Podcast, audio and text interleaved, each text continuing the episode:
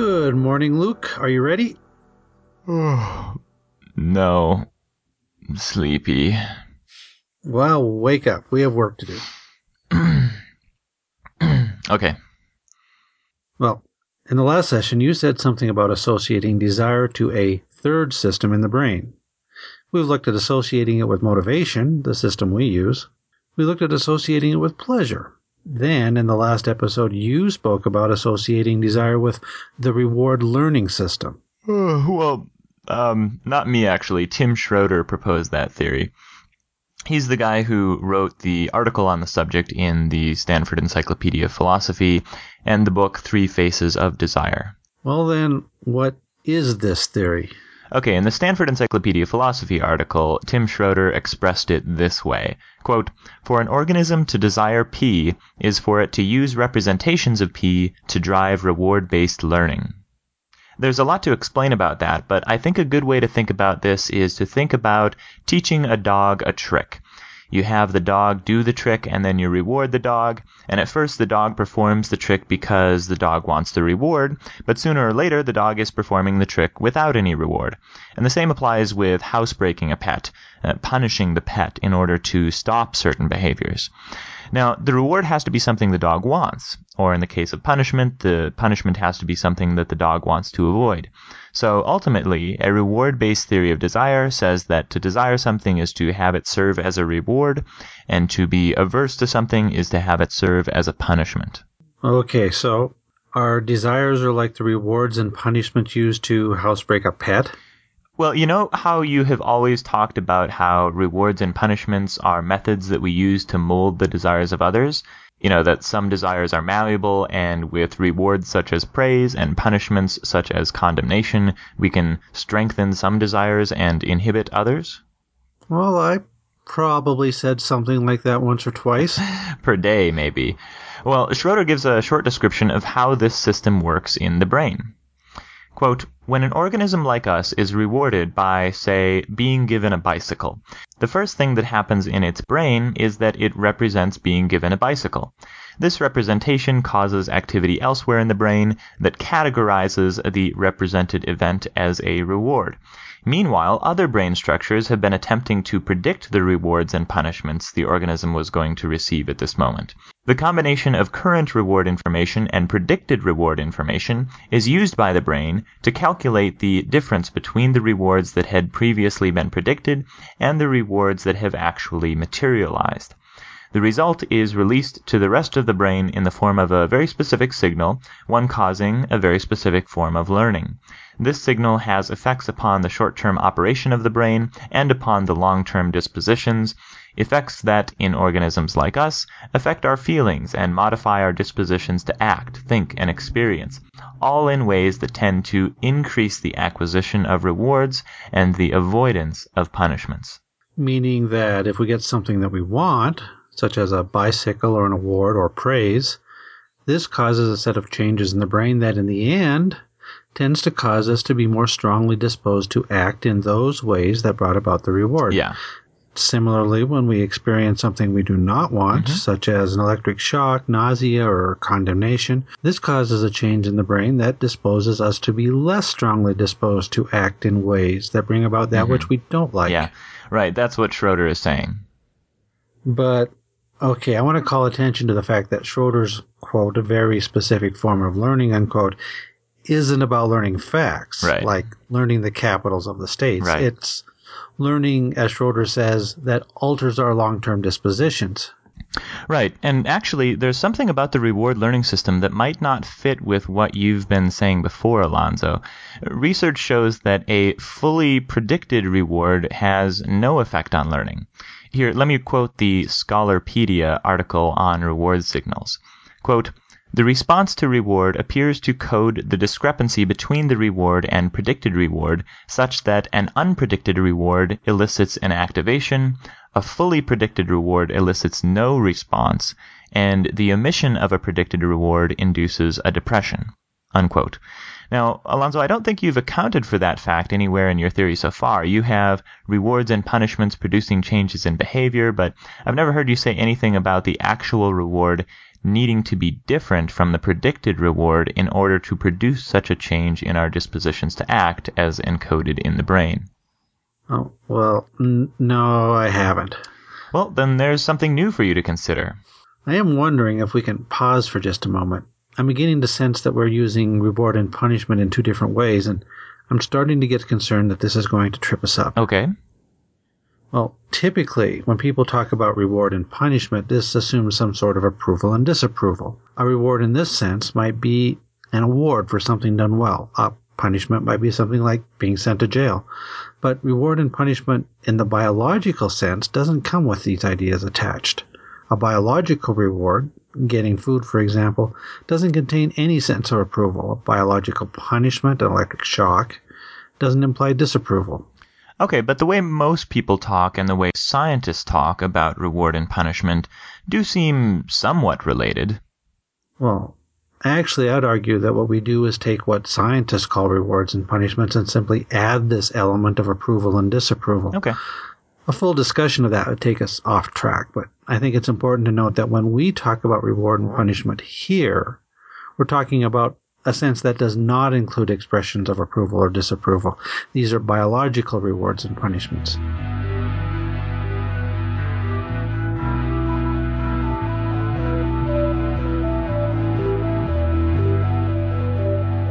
Okay, fair enough.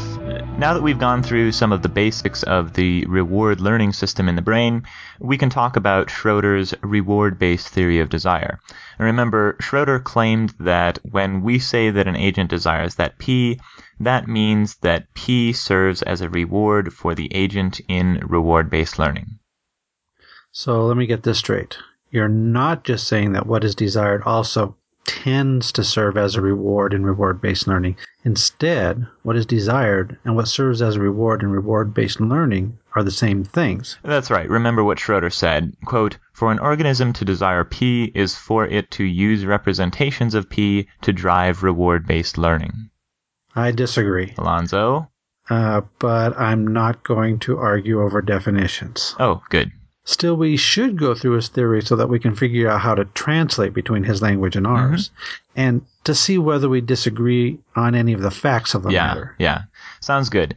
Now, we already found one point of disagreement. You didn't have a place in your theory for fully predicted rewards having no effect. Well, we don't disagree. I was wrong. I took a glance at the research and saw the opinions of experts in the field, and, well, my previous assumptions did not match our current scientific understanding of the subject. It's interesting. I'm going to have to give some thought to what that implies. Hmm. But let's find out what else Schroeder says about desires and see if we can find anything else interesting.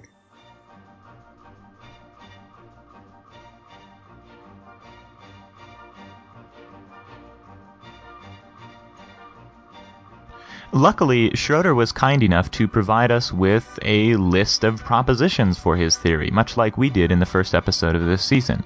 So let's look through them and see where you and he might disagree and why. Here's Schroeder's first claim. Claim number one. Intrinsic desires, wants, and wishes form a natural grouping closely related to one another but distinguished from other proattitudes such as trying or intending. Okay, we're trying to get past language issues. So instead of arguing definitions, let's just figure out how to translate between what Schroeder is saying mm-hmm. and what we're saying. Mm-hmm. What Schroeder calls intrinsic desires, we call desires as ends, to distinguish them from what an agent desires as a means. We discussed Schroeder's claim about trying in episode twelve, where I argued that to try means to succeed if one can, mm-hmm. which is an action-based definition. As for intending, belief desire theory holds that beliefs and desires as ends either constitute or create intentions. Either way, intentions will end up being distinct from desires as ends by themselves. So I think I agree with his claim when it's translated to the way I'm using these words, which is fine. Okay, let's continue. Claim number two, intrinsic desires may be distinguished from instrumental ones. Desiring something as an end is not the same as desiring something as a means to an end. And we see both types of desires working in the real world. Right. Okay, Schroeder's third claim. Claim number three. All desires are desires that P, P standing for some proposition. Yeah, I think that's true. That's our claim, that desires, like beliefs, are propositional attitudes. So no real disagreements yet? Nope, only differences in language. All right, let's keep going. Claim number four, one can, in principle, intrinsically desire that P for any state of affairs P one can perceptually or cognitively represent. Yeah, yeah, the way I've always said it is that the range of propositions that an agent can seek to make or keep true is about equal to the range of propositions an agent can believe. Mm-hmm. At least there's no prima facie reason to believe that they're significantly different. An agent who can believe that the moon Pandora can continue to exist can desire that the moon Pandora continue to exist. All right, next one. Claim number five. A thing is a reward or punishment only if it is wanted or unwanted, respectively, by the recipient. Hmm. Something that an agent does not want cannot serve as a reward, and something that an agent does not want to avoid cannot serve as a punishment. Yeah, that seems right so far. Okay, claim number six. To be a desire is to be a representational capacity contributing to a reward or punishment signal. Aha, yep. Here is where he's going to define desire in terms of reward and punishment. And here is where we are supposed to enter into a huge discussion, bringing in all sorts of conceptual analysis, examining how we intuitively apply our concepts uh-huh. to a range of bizarre scenarios uh-huh. in order to show that the best super dictionary definition of the term either does or does not fit this claim. Mm-hmm. In fact, to be honest, in the original script for this episode, I wrote about ten minutes of material where we did just that. And now it's gone. Oh, good. I agree that a reward system exists. There are certain things which we've grown accustomed to calling rewards and punishments that trigger changes in a person's dispositions to behave. I agree that rewards are generally wanted and punishments are generally unwanted. I'm not inclined to say that a desire has to be a part of the reward learning system. I'm willing to say that a creature that doesn't even have a reward learning system can still have desires. But we do have a reward learning system, where things promote or inhibit dispositions to act. These rewards and punishments that trigger changes in dispositions exist, and Schroeder can call them desires and aversions if he wants to. So, no substantive disagreement then? Not really. Not if Schroeder is willing to admit that a motivational state does not have to be a part of the reward learning system. If so, we seem to just be using different definitions for the word desire. Okay, I suspect that you will have the same reaction to Claim seven. Claim number seven, to be a desire is to be a representational capacity contributing to a certainly mathematically describable form of learning. Does he actually say certainly mathematically describable form of learning? Um, yes. Oh, well, I think he means that the mathematical description is certain or fixed. But I don't think we need to worry about that detail. Yeah, that was a little confusing to me too, but okay, good. Now, if we replace the symbol with the substance, I see no reason to reject the claim that our reward learning system involves some, quote, representational capacity contributing to a certainly mathematically describable form of learning. I'd not give it the name desire, but we're not going to argue about definitions, only about what is real, and this representational capacity is real. For me, talking about motivational states, all I need in order to suggest that you have an aversion to heights, for example, is your reluctance to choose to approach a ledge.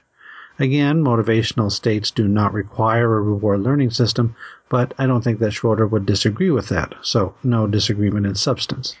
And claim number eight, desires are realized in human beings and other animals like us by the biological reward system, centered around the dopamine-releasing neurons of the S N P C and V T A. Um, okay. What's that? Right, so there are some neurons in these two parts of the brain called the substantia nigra pars compacta and the ventral tegmental area that release the chemical dopamine to other structures in the brain like the striatum and the prefrontal cortex. Uh, for our purposes right now, it's not important to know where those parts of the brain are, but it is important to understand what the dopamine does when it is released. Dopamine changes the sensitivity of certain neurons to future stimulation in ways that change our dispositions to act.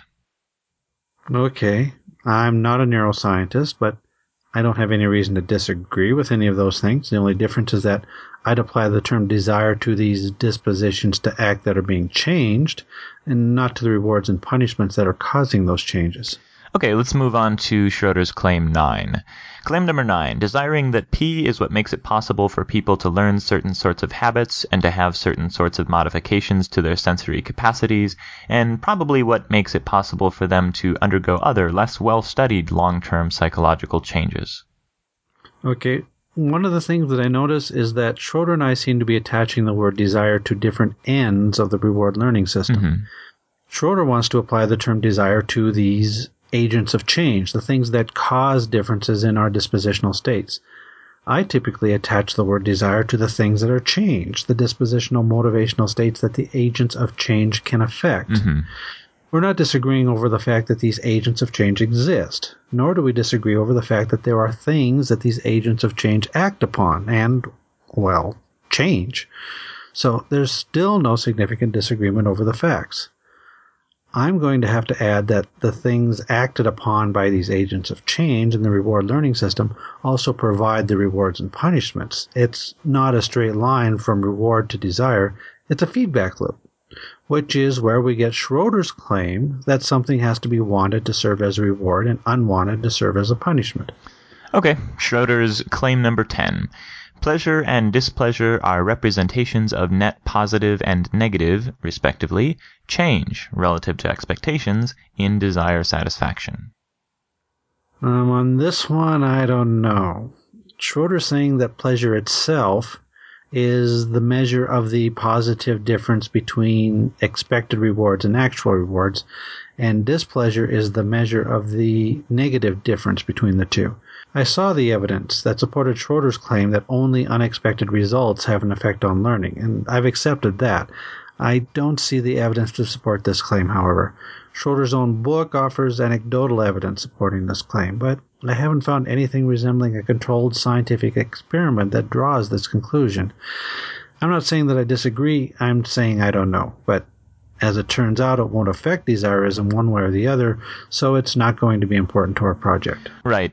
Uh, also, I would say that the very recent evidence we presented in the last episode about how wanting and liking are encoded by slightly divergent neural pathways in the brain may suggest that Schroeder's claim here is false, but I'm not sure. Anyway, let's go on to claim eleven.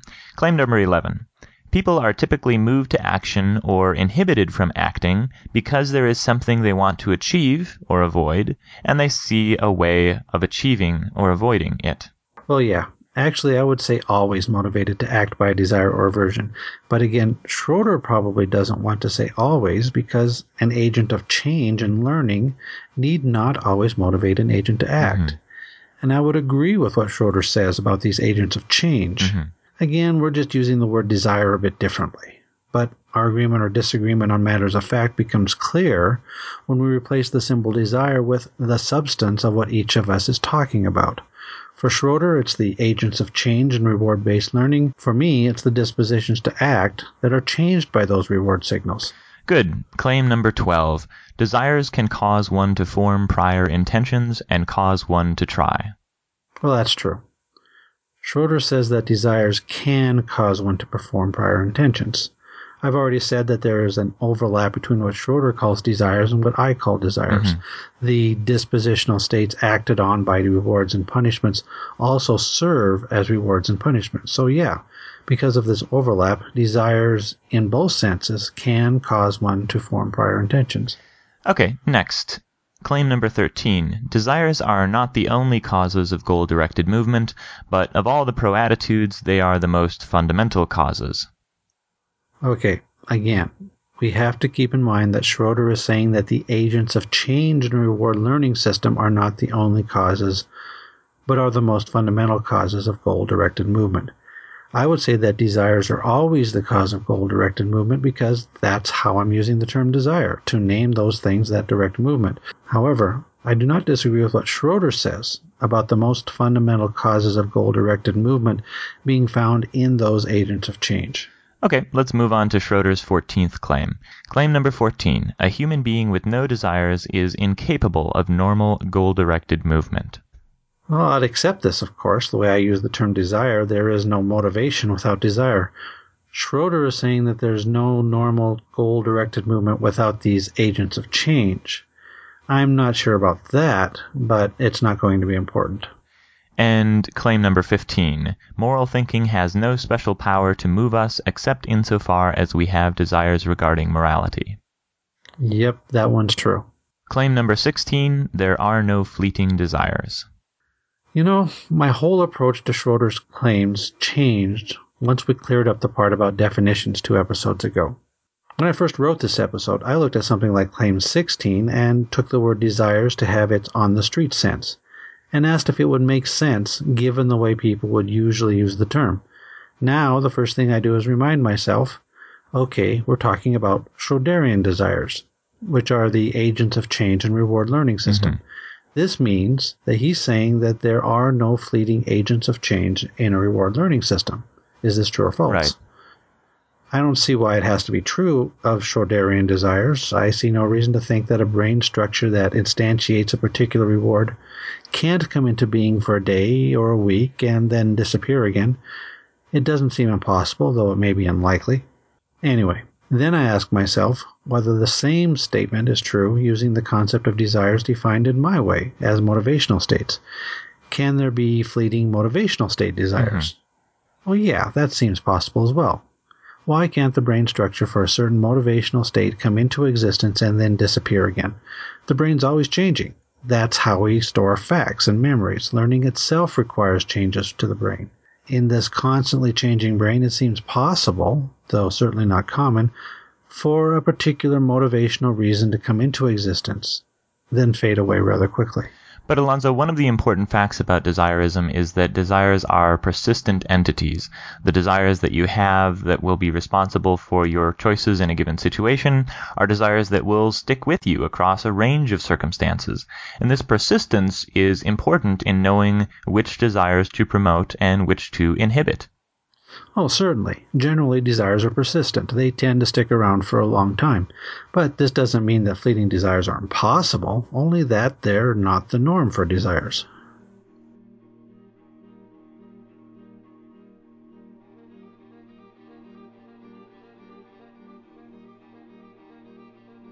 Okay, that's it then. That was Schroeder's last claim. It seems that there's not much disagreement between you and Schroeder on the facts. It's mostly just that you're using certain words to mean slightly different things. Right. I think I disagree with some minor issues about trying and the possibility of fleeting desires, both as agents of change or motivational states, but nothing significant. Now, I could go into sixty minutes of conceptual analysis to show that Schroeder's use of the word desire does not fit our best super dictionary definition but, of the term. But you're not going to do that, right? Uh, but I'm not going to. Good. Now, in our next episode, you want to discuss good-based theories of desire. These are theories that say that for an agent to desire something is for that agent to believe that it is good. Yeah, it's something I hear a lot, usually from people who are trying to save the idea of some sort of intrinsic value. But that'll be for next time. Okay, see you next time.